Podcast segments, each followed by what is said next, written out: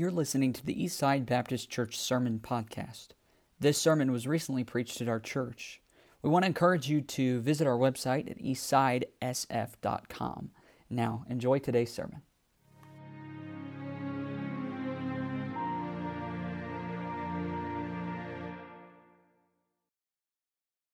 Thankful for that truth as it leads really right into what we'll be preaching this morning and uh, leads also connects to the, the phrase on the, on the back of the gift that we're giving. It may not be what you do, it may be who you raise. Uh, my wife and I have five children, and uh, ranging in age from 6 to 16. And we don't have a huge family, but when they were younger, I could just say this there were definitely times that it felt overwhelming, especially the younger they are. When you have younger children, uh, children addition no longer applies. By that I mean it's about multiplication.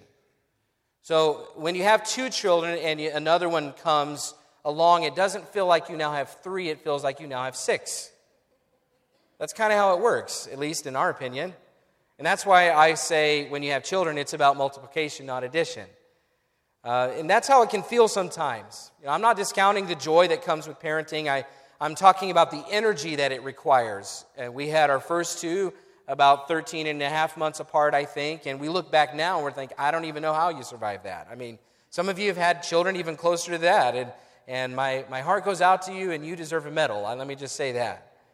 You know, let me say, mo- most people that we encounter are positive about children when we're in public. You know, I, most people, when, we, when my wife would go to the store when the girls were little, and um, she would, you know, they'd all be have long hair and they'd have their pink stuff on, and that have their long skirts, and people, it would take, the store trip would take twice as long because everyone wants to stop and, and talk to these four little girls uh, that are just cute. Now, let me just say, by having Jace is much easier than the girls.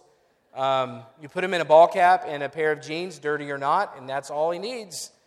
You're good to go. Getting a girl, little girls ready is like solving a Rubik's Cube. That's, that was what my experience was, especially their hair.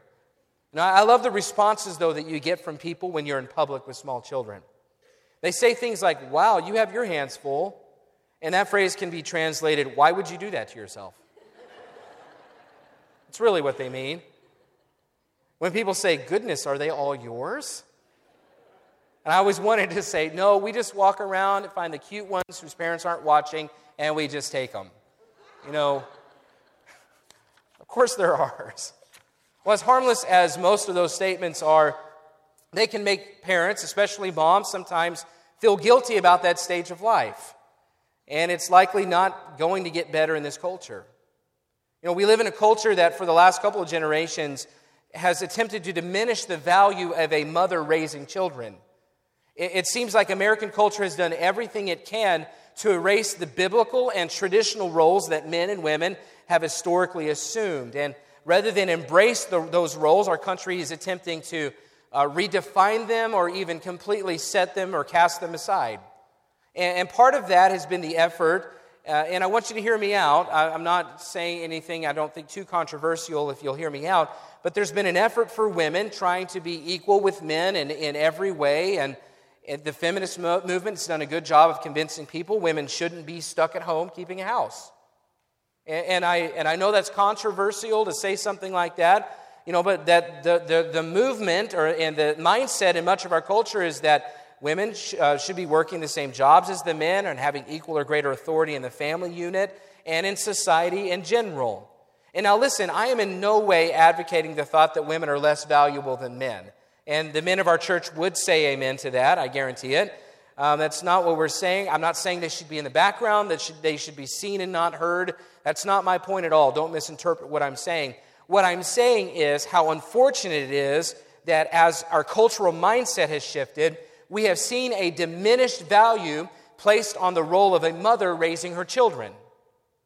And if you don't believe it, uh, try convincing a group of young female college students at your average public university that they should set aside their degree plan and career path and instead work to stay at home and raise children. Now, it used to be that that concept was what most young women wanted to do. That was what many of them aspired to. And now, if you were to go and you were to tell that to uh, a, a, group of young ladies at a public university, I, it would not be received very well. I, I mean, if you were to say that a woman's highest calling is to be at home and raise children and provide for the needs of her family, you might be called backwards or misogynistic or even worse. So, because in all the efforts for women to become equal with men in every way, the role that a mother plays in raising children has increasingly lost its perceived value. So, I'm not standing up here and I'm not saying that a young woman should never go to college and get a degree. Don't, don't misinterpret what I'm saying. I'm not saying that a young woman should not aspire to get a job and, and work a job, and then if she's qualified for that job, that she shouldn't make what she deserves to make. That's not my point today. My point is that in such an effort to make everything equal, then the role of a mother raising children has been diminished. So you see what I'm saying here. I'm not saying that it's bad for those things to happen. I'm just saying that an effect of those things is that in some ways, even in our culture and society, uh, people look at a mother staying home raising their, her children as uh, being less than desirable. Well, that's, that's, you shouldn't have to do that. And, or maybe you would only do that if you couldn't really find something else to do. And, you know, compared to the lucrative, lucrative college majors and career paths, being a stay at home mom sometimes is looked at settling for less. You know, many factors are here. I think of three the desire to be equal with men in every way. And, you know, what, what they've missed by attempting to become equals is that their roles were never less important. The role of a woman, you know, the, the, the woman or the women that say, we want to be equal in every way, what they, what they fail to realize is that their role that they were playing was not less valuable than a man's. It was equally important than a man's, or to a man's. So the role of a mother at home was never less valuable to God. God doesn't pre- teach that, the Bible doesn't teach that. It's just a different role than a man. So our culture has said and begun to place more value on money or power, and they say that's the nobler endeavor than being a mother. Um, but I would beg to differ biblically. The Bible never says that a woman is less than a man. They're equal in God's eyes and their roles are just as important. Our culture has shifted. And because our culture has shifted, then the mindset of many in our culture have shifted as well. So that's one reason that maybe our culture would say, well, you know, these it's less than. But the, another reason is the diminished perceived value of a child. You know, it's no accident that nearly 50 years ago, our country legalized abortion, thus making a child a choice, and we see where we are now. It transformed a child from a valued life to an inconvenience. I mean, no wonder the view of a mother has diminished because the view of a child has diminished. A child is no longer considered viable until, they're born, and in many places in our country, that can happen right up until they're born. So the value of a child has been diminished, and therefore, I believe the value of, a mother, of mothering and raising children has been diminished. Another reason that it's been diminished is our culture is increasingly self focused. You know, no one wants to devote themselves to someone else. We live in a culture, it's all about me, me, me. The social media age. So, why would you set your own dreams aside for the benefit of someone else? We've all become selfish. Many have become selfish people. And so, the view of, of raising someone and devoting your life for someone else has been diminished because it's all about us. It's all about me. Don't do anything that gets in the way of me following my dreams or making it big. And all of those things have contributed to the perception of a mother becoming less important or valuable or desirable. We could dig at these in all day for weeks and never reach the bottom, but let me just say this. Motherhood is not, nor has it ever been viewed as something lesser to God. It's not unimportant to God.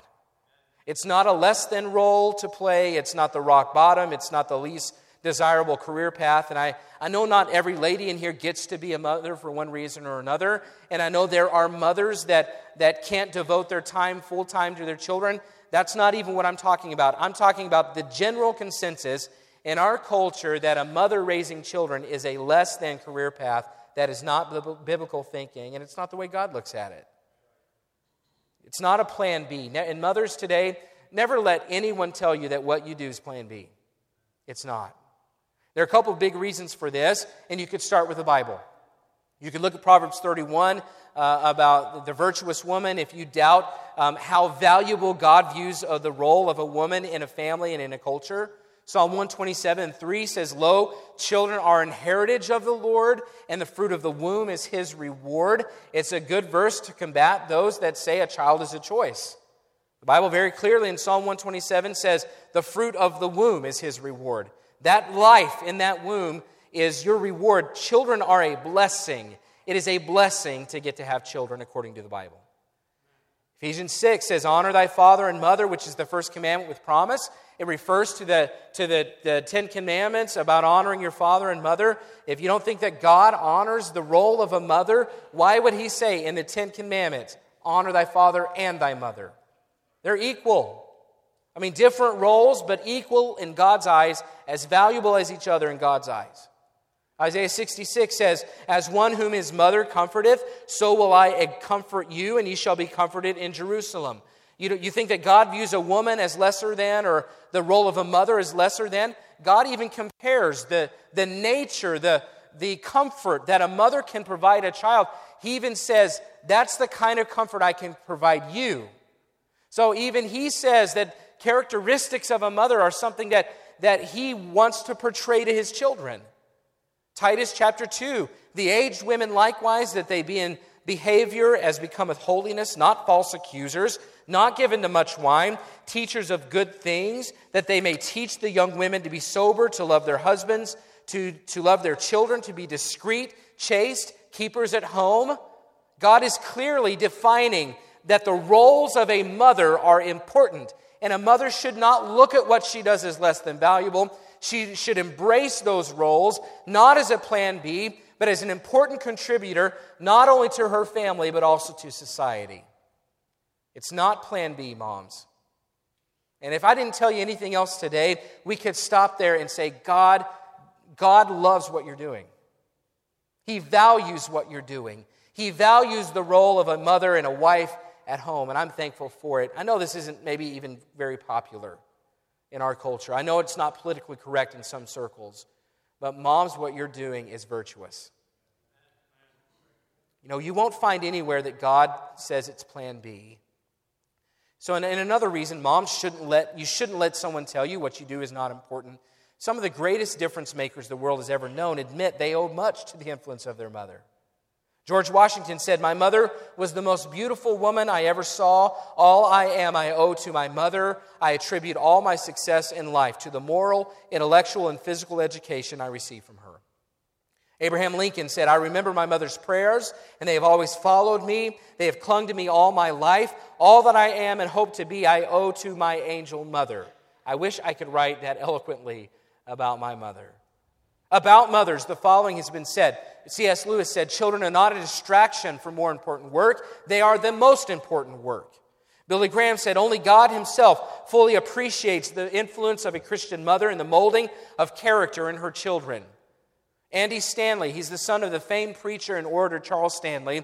He actually wrote the quote or said the quote that I put on the back of the candy today Your greatest contribution to the kingdom of God might not be something you do, but someone you raise. And I love that statement. I love that phrase because honestly, even as a father, I'm supposed to be the one doing. But honestly, I wouldn't mind giving my life and at the end of my life, or maybe even when I get to heaven, realizing that my greatest contribution was not just the money I made or the things that I accomplished, but a child that I was able to raise in my home that went on to do things far greater than I ever even got to do. As a dad, even, that, that inspires me. That moves me. That excites me about the possibilities. I'm okay with that. I'm okay if my greatest contribution is someone that comes through my home that isn't me. I love the quote, and because it helps parents to see our efforts are not in vain. The blood, the sweat, and the tears, and the moments of feeling overwhelmed are worth it because your efforts could produce something that extends far beyond the reach of your own life. Your greatest contribution to the kingdom of God might not be something you do, but someone you raise. And this sounds strangely close to the story of a mother most of us know about, even if we're not too familiar with her name in Exodus 2. See, when we get to the book of Exodus, the Jews find themselves in a bad spot. If you know anything about Exodus chapter 2, you know that the history of the nation of Israel, uh, to this point, God had preserved Israel through Joseph, and they are now dwelling in Egypt, but things are not easy there in Egypt because after Joseph died and after the Egyptian leaders died, a new leadership comes up that doesn't know Joseph, it says in Exodus chapter 1. So the Jews were living and they were, they were thriving and things were good, but then the leadership passed away and they owed so much to Joseph because he preserved the nation. Really, he preserved the region of that world, and he made Egypt the power in that part of the world. So they owed much to Joseph's foresight and leadership. But when he died, the new Pharaoh comes up. He doesn't know Joseph. All he sees is this race of people, these Jewish people living in Egypt, and he starts looking around and realizing there's more of them than there are of us. They're multiplying. I mean, they're expanding, and he starts to get worried about it. The new king became so afraid of the Jews in the land that he, his fear led to two attempts to, to suppress Israel. His attempt number one was to enslave them, was slavery. Look at verse 11 of chapter 1. Therefore, they did set over them taskmasters to afflict them with their burdens, and they built for Pharaoh treasure cities, Pithom and Ramses. But the more they afflicted them, the more they multiplied and grew. Kind of reminds me of Father Abraham had many sons. They're just multiplying and multiplying. Like I said earlier, having children can be about multiplication, multiplication, not addition. Well, that's what's happening. They're multiplying here, and they were grieved because of the children of Israel. And so, verse 13 the Egyptians made the children of Israel to serve with rigor, and they made their lives bitter with hard bondage in mortar and in brick, and in all manner of service in the field. All their service, when they made them serve, was with rigor. So you see that the Pharaoh looks around and he says, okay, there's lots of Jews here. There are a lot of folks from Israel, and, and if we're not careful, they will rise up because they're so great in number, and they'll join in with our enemies and they'll take us down. So we've got to, we've got to put our foot down, and so they enslaved the Jews. And they made them serve, the Bible says, with rigor, and their life was terrible and not easy. But in the attempt to suppress Israel, they've just multiplied all the more. Look at verse 15. So here's the second attempt. So, and the king of Egypt spake to the, to the Hebrew midwives, of which the name of the one was Shiphrah, and the name of the other was uh, Puah. And he said, When ye do the office of a midwife to the Hebrew women, and see them upon the stools, if it be a son, then ye shall kill them, but if it be a daughter, then, ye, then shall she live. So here's the second attempt from Pharaoh to suppress Israel. The first was slavery, the second is a slaughter. So he says it's not working to enslave them. So what we will do is every time they have a child that is a boy, we will take that child and we will kill them. I mean, he was talking about genocide. He's talking about killing uh, these poor innocent children. And it would have happened except that the midwives that he spoke with intervened. And they, weren't, they would not kill the, the, the Hebrew boys like Pharaoh had told them to. So the king's not happy with the midwives, so he calls them back in. He says, Now, why aren't you doing what we asked them to? And, and the midwives say, Well, you know, these mamas are good at having babies. He's, they say, they're, they're not like the, the Egyptians, they're lively. When they start having a baby, the baby's out and everything's done before we even get there. I mean, that's the kind of delivery we all would hope for, right? You don't even have to really, I mean, before you even, you know, can kind of really know what's happening, here it comes. You know, for those of you that have children in cars and things, you're thinking it's not quite the way it should be, but, you know, I mean, they're so lively. Now, we know the midwives were simply protecting God's people um, by being, being righteous in doing it, but the king is not happy with it. And so he gets upset and, and he says, Well, you know, we've got to take care of this, but it doesn't change anything they just continue to exponentially multiply more and more babies. And Pharaoh finally says, Any child, any boy that is born, throw that baby into the river. You know, that sounds familiar, doesn't it? We don't value the life of a baby, get rid of them. For fear of the Jews, discard the babies. That's what Pharaoh said. Today, well, for fear of disrupting my life, for fear of disrupting my career, discard the babies. Now, I love how God works because in this desperately wicked situation, a very important boy is born. A man named Amram, there in verse 1 of chapter 2, and we're not told their names here, but we find it out later. There's a man named Amram, and his wife is named Jochebed. Jochebed. They conceive a child, and they name him Moses. And listen, he becomes one of the greatest men and leaders the world has ever seen, not just in Jewish history, but in all of history. This young boy grows up to do what others would say would be impossible. He, he spends 40 years with Pharaoh's daughter, and after 40 years, he, he uh, kills an Egyptian and has to go to the wilderness. So, after another 40 years, now he's 80 years, years old, he comes back and is an 80 year old man, and he goes to Pharaoh, a new Pharaoh, and he tells him, Let my people go. And then he leads millions of Jews out of Egypt through the wilderness for 40 more years to the brink of the promised land right before they're supposed to go in. You talk about a great leader. He's not just one of the great Bible leaders, he's one of the great world leaders of all time. He leads this huge nation of unhappy refugees to the brink of Canaan. He's the one that God chose. Not only that, he chose God, God chose him to receive the Ten Commandments. So you're talking about the man, the one man that God said, You are the one I want you to come up to the mountain, and I'm going to give you the Ten Commandments, which are the law of the nation. That Moses got to be that guy. Not only that, but if you read the first five books of the Bible and you read the title above the book title, it says the second book of Moses. On my page, it does. Above the book of Exodus, it says the second book of Moses called Exodus. The first five books of the Bible, called the Pentateuch, were written by Moses' hand. I mean, this is a guy that accomplished a lot for God. I mean, he wasn't perfect, but he's the central figure of the Old Testament. He's referred to by many, by Christ and the New Testament writers, because of his involvement in the law. Secular historians will tell you there may not be a more effective leader in world history. He had a lot going for him. When he, I mean, when he was young, we saw in verse 2 there that when she saw, his mother saw that he was a goodly child. Acts 7 says he was exceeding fair. So he was one of those babies that should be, you know, on, on the, the Gerber baby bottle or baby food picture. He's one of those babies that when you looked at him, you just could, I mean, he's exceedingly fair.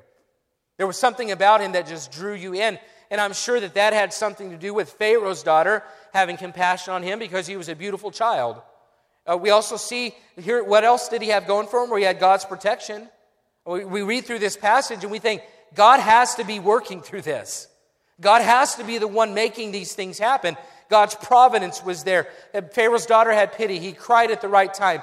His sister just happened to be there watching the whole thing unfold. And his sister was able to go get Jochebed, Moses' own mother, to come and become Moses' nurse. And then not only that, uh, Pharaoh's daughter said, I'll even pay you to nurse this child. So here's the enemy paying God's people God's woman, Jochebed, to raise her own son. And it's amazing the providence of God that we see in this story. And not only that, Moses had all these things going for him, but when he was old enough, he moved into the palace with Pharaoh's daughter. He became her daughter, and he was raised in the best with the best education, with all the luxuries of life. Acts 7 said he was learned in all the wisdom of the Egyptians and was mighty in words and in deeds. Moses was no slouch. He, be, he became a great man. He seemed destined for greatness. But we, even with all of those things, we get down to it now, with all of those things working to his advantage, I want you to consider where it started. I want you to consider what happened at the beginning. Because all the things that Moses did, and all the privileges that Moses had, and all the ways that God brought him up to be the right man for that job to lead Israel and write the, New Te- the Old Testament books and to take the Ten Commandments, all of those things would have been for naught if he hadn't had parents, specifically a mother, who was willing to go to great lengths for their child. His father had plenty to do with the story as well. Hebrews 11 says, By faith, Moses, when he was born, was hid three months of his parents. So that verse says his parents, but Exodus 2 strictly says Jochebed, his mother, took these steps. And it's not a conflict, it simply means that his father and his mother were working together to protect their child. And I would imagine that his father was a slave. I would imagine that his father worked all day, and so his mother was the one that was left to carry out the plans of the father. And by the way, moms in here, that's a good philosophy to have. Parents should work together to have a philosophy in raising their children. And it's very often that the dad is not the one at home all day, and the mother is the one that is faithfully carrying out the parenting philosophies of that family. And it's good, it's a good reminder, mothers and fathers, that, you, that we have a role to play. Both of us have a role to play. And it's a mom, very often, it comes down during the day to the mom's execution of the family plan. And that's what happens with Jochebed. She's the one putting her life at risk, she's the one taking these steps.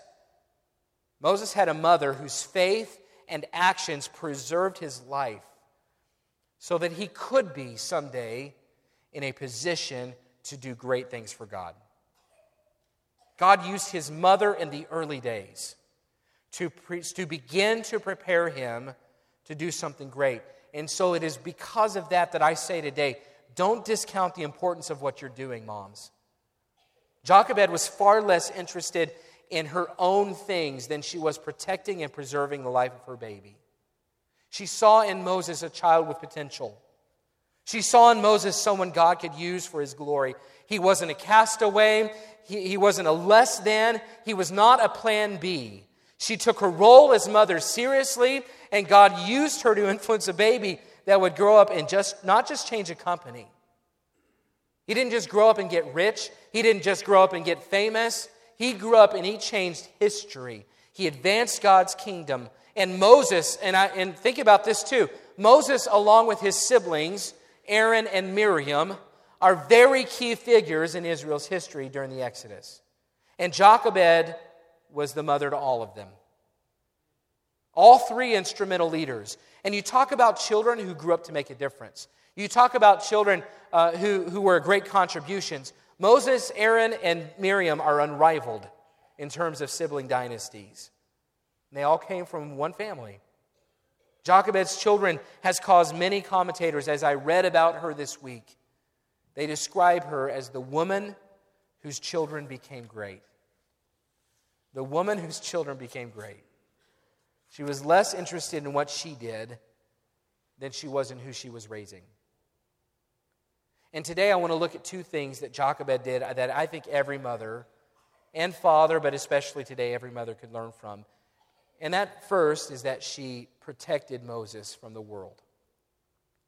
She protected Moses from the world. See, Egypt always represents the, book, the world in the Bible, and they wanted to destroy her child. So, Satan in this worldly, listen, Satan in, in this worldly culture have a target on our children.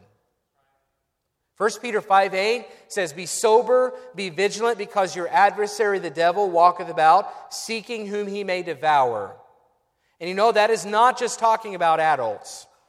It's not just talking about the old folks. It's not just talking about the grown ups. It means if your child, if you have a child that is a child of God, if you have a child in your family, you realize that Satan, as a roaring lion, walketh about seeking that he may devour your children as well. Peter wasn't just writing to the grown ups. Satan, through the world's mindsets and philosophies, wants nothing more than to capture the hearts and minds of our children. Many parents have allowed their children to become immersed in the culture with very little concern about their child's well being. I think about the, the role that media plays in our culture, and it's like everywhere you go, somebody's on Netflix. Everywhere. We, we've been looking at houses this week. We looked at a few houses looking to purchase, and there were some houses, I, I mean, there's literally a TV in every single room. I mean, you've got like little girl toys and Barbies, big screen TV on the wall. Now, if you do that, I'm not trying to judge you, but um, you've got to be careful. Because the world's mentality and a worldly philosophy, and, and, and, I, and not to sound weird or creepy or strange today, but Satan has an influence. And he can influence our children through the things that they let into their eyes, into their, their ears, and the things that they watch and listen to, and the friends that they're around. And if they're not, if they're not around people that are thinking biblically, or if their influences aren't biblical in their mindsets, they will not grow up thinking biblically. And some of the things that children are exposed to on their phones today are more than I ever saw growing up as a teenager. And yet, plenty of parents, not only do they have televisions in every room and, and unfettered access to those things, but they'll give their children from the early age, I think the average age now is nine or 10. And not just phones, but smartphones with no filter. So, whatever can come through the internet, a child as a nine year old or 10 year old can get on their phone. And you tell me that's healthy. You can't tell me that Satan can't use those things to entrap and enslave the minds of our children. And I'm not trying to have conspiracy theories here today or, or anything like that, but I can remember things that as a nine or 10 year old boy that I saw that are still vivid in my memory.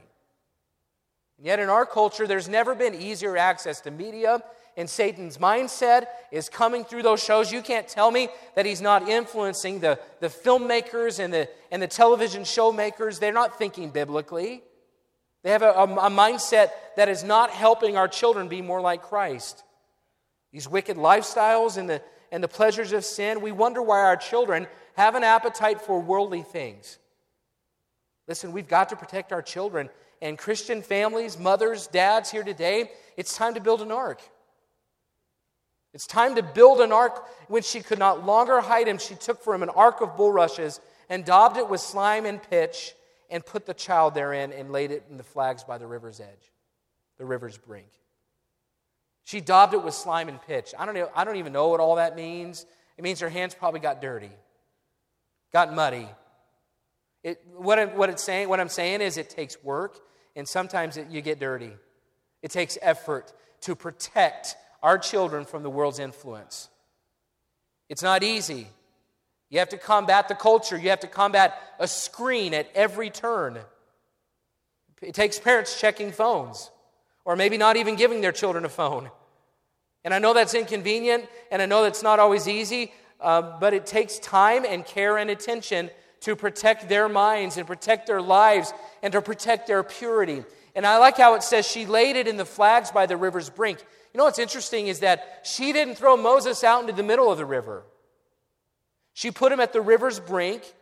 She didn't toss Moses out in the middle where he had no protection. He was still within her reach. He was by the brink, but he was in the water. I think many, many people make the mistake of throwing their children just right into the middle of the world's river without a connection to their hearts. And if there's not a connection to their heart, and we just kind of throw them out there to let them fi- feel their way, they'll drift on along. We cannot assume that our children, if they don't have a connection to our hearts, as soon as we place them in the river, that they won't just float away. You know, we can't keep our children out of the water forever, but we can build arks in our homes and, and in our families, and even, uh, even in this church, we can build some arks of protection that will help keep the water out of the ark.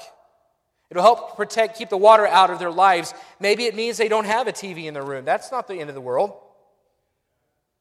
Maybe it means that as a parent, you don't just give your child an iPod or a, an iPhone with, a, with a, a, credit card attached and they can just download whatever music they want. I mean, I've got girls, they're uh, 16 and 15 and they have iPods, and uh, we don't, they can't purchase music without me or mom doing it for them.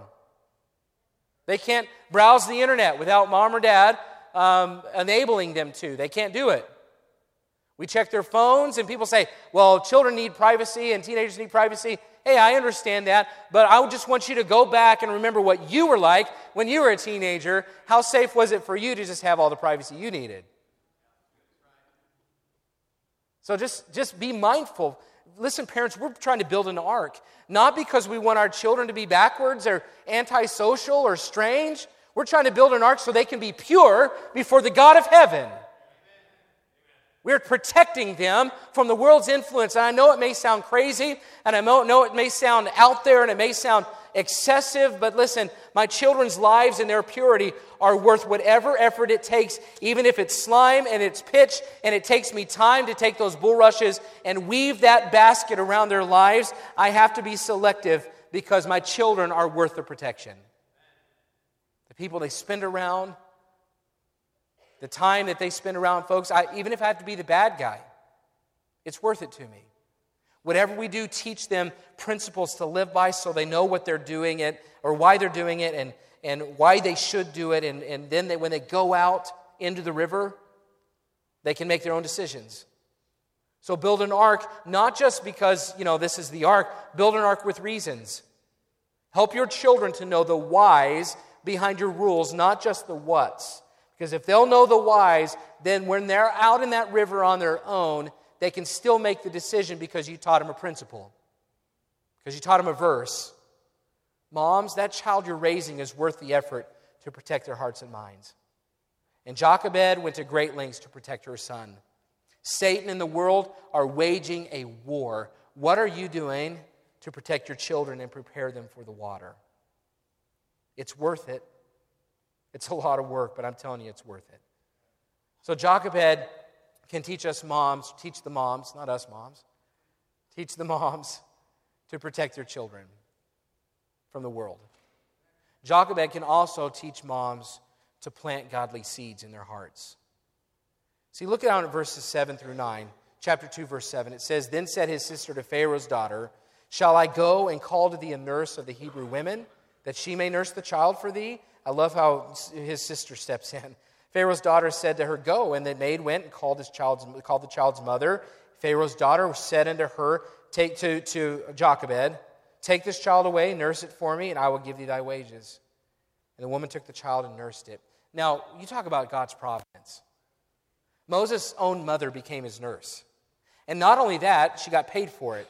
Now, we can't say how long that Moses was nursed by his mother, but history makes it clear that nursing used to last much longer than what we, we're used to. And, I, and, and we don't know for sure, but it could have been a few years for sure, that Moses was under the influence of his own mother. And, and I want to and, and we can't say that for sure, so I don't want to be dogmatic. But what I do want to pay attention to is Moses' actions as an adult that can help us make some conclusions. Look at verse 11. And it came to pass in those days when Moses was grown. Remember, he had just been raised eh, with an Egyptian education. But it says when he was grown that he went out unto his brethren and looked on their burdens, and he spied an Egyptian spiting a Hebrew, one of his brethren. And he looked this way and that way, and when he saw that there was no man, he slew the Egyptian and hid him in the sand. Now, I'm not adding commentary to say whether or not Moses was right or wrong in slaying an Egyptian. I don't believe this was the right move for Moses. He tried to become the deliverer for, for Israel before he, it was his time to be their deliverer. Uh, but I can say this something in Moses let him know that these were his brothers. There were seeds planted in Moses' life, and I like to think that they were planted when he was a baby, when he was a child, when he was being nursed and raised by his mother. There were seeds being planted about God being the most important person in your life.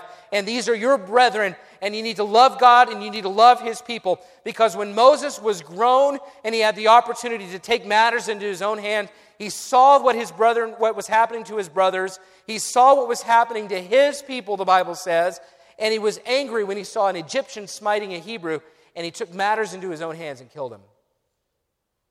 Moses knew. Moses was aware of his, of his, of his nationality. Moses was aware of where he came from. Acts 7 says, when he was full 40 years old, it came into his heart to visit his brethren, the children of Israel. Somebody planted seeds in his heart about God and God's people. Verse 25 of Acts 7 says, He supposed his brethren would have understood how that God by his hand would deliver them. Not only was Moses uh, sympathetic to the children of Israel, but he thought, I could deliver them. Moses was thinking about how God might use him to deliver God's people. Moses knew who he was. Moses was aware of where he came from, and he had it in his mind to be the deliverer. He tried it too early as a 40 year old, but he wanted to deliver God's people. They were his brothers. Oh, where's this going? Well, when you consider that Jochebed nursed Moses as a child, I believe seeds were planted. That he grew up with a heart for God and God's people, even with an Egyptian education, can only be the result of seeds planted. That he would have faith instead of fear, just like his mom and dad, when they did what they did, those were planted seeds. That he would choose God over the world, planted seeds. The fact that Moses turned out to love God, even though he was raised as an Egyptian, has to mean that someone in his life planted seeds that took root, and when it came time to bear fruit, they did. Let me just tell you, mothers, Jochebed planted seeds in the, in the heart of Moses, and you are planting seeds every day in your children. You're not just protecting them, you're planting. You're putting seeds in their hearts. You're watering those seeds. You're nurturing those seeds. And you plant and water and you plant and water. And for years, you never maybe even see the results you hope for. But listen, don't give up because someday the fruit will show up. Proverbs 22 train up a child in the way he should go, and when he is old, he will not depart from it. You know, there's no promise of fruit right away. You know, two moms out there who are toiling and they're striving, and it just seems like you're never making any headway. You have promises from God. You may not even know it for a while. Jochebed, Jochebed likely never saw the fruit in her son's life, in Moses' life. It takes time. And that slime and pitch, and your hands are dirty, and, and you're working, and your efforts are there. The, the same lessons you repeat every day, over and over and over again. You get up the next day and you do it again. I heard somebody say, when they had their fourth child what it was like, and he said, Well, imagine you're drowning and someone hands you a baby. You know, honestly, can it feel like that sometimes? You're drowning, and yet here's another one. They're multiplying. And they just, it's just like it's a never ending process, and you think it's not worth it, and you can't see the end. But you have to take God at His word and know that when you plant seeds, if you plant the right seeds, someday they'll come to fruition. We may not all be mothers, and some of us may have children that are grown, but we can all plant seeds. It's the work of a mother to plant seeds in hearts. I think about the gospel seeds planted in the hearts of children, right back here in this room over here, and along this, in the classes along here. Gospel seeds are being planted in children's hearts even right now in, in this building. Moms, you're planting gospel seeds in your children's heart and it may seem hard and it may not seem like it's worth it, and you may not see the end of it, but someday when that child receives Jesus Christ as their Savior, you think, okay, that was worth it. And then when they get to be a little bit older, after all those lessons and after the teenage years or when their brains leak out of their ears, and you don't know if you're getting through, and yet eventually you look and say, wow, they love God. They're serving God. They have a heart for God. And you think about all those seeds that were planted when they were young, and you think, oh, that was worth it. Listen, we're planting seeds. We're all seed planters. Everybody in this church family, we're planting seeds in all these children. There's children everywhere around here. And you have an opportunity to plant seeds, uh, even if you don't have children of your own, or even if your children are grown. We're all working together. Moms, there are two very important things every mother can do you can protect their hearts, and you can plant some seeds. And Jochebed protected her son from the destructive desires of the world, and then she planted all the seeds she could in him for those first few years with the hopes that someday he would bear fruit. And those early investments didn't pay off for 80 years. Say, I'm not trying to discourage you, I'm trying to give you hope. Jochebed didn't see the fruit of her labor. The fruit of her labor didn't come to fruition for 80 years. Then Moses walked up to Pharaoh in Egypt one day, 80 years later, and said, Let my people go. And we see those planted seeds and that protective mama. It paid off in a, in a son that made a huge difference for God. Mothers, your biggest contribution to the kingdom may not be what you do, it may end up being who you raise. Look in the face of that child and think, this could be the next Moses. This could be the next Esther. This could be the next Peter. This could be the next Ruth. This could be the next Paul. This could be the next Mary, the mother of Jesus. This could be the next Joseph. This could be the next Daniel. God may want them to make that kind of an impact. So allow that thought to affect how you raise your, your children. Consider that God wants to do something great with them and then protect them like they are Moses. Plant seeds like they are Moses. Plant seeds like they are Paul. Protect them like they are Joseph because that could be who God has being raised in your household. So just keep protecting and planting, and you have a great promise that God someday blesses your efforts. You may not ever be called the mother whose children became great. But if your children just grow up to love God with all their heart and please Him, then you are a mother whose child became great. You don't know who you're raising and what they might become. So protect and plant like they're a Moses. And who knows, they just might turn out to be one.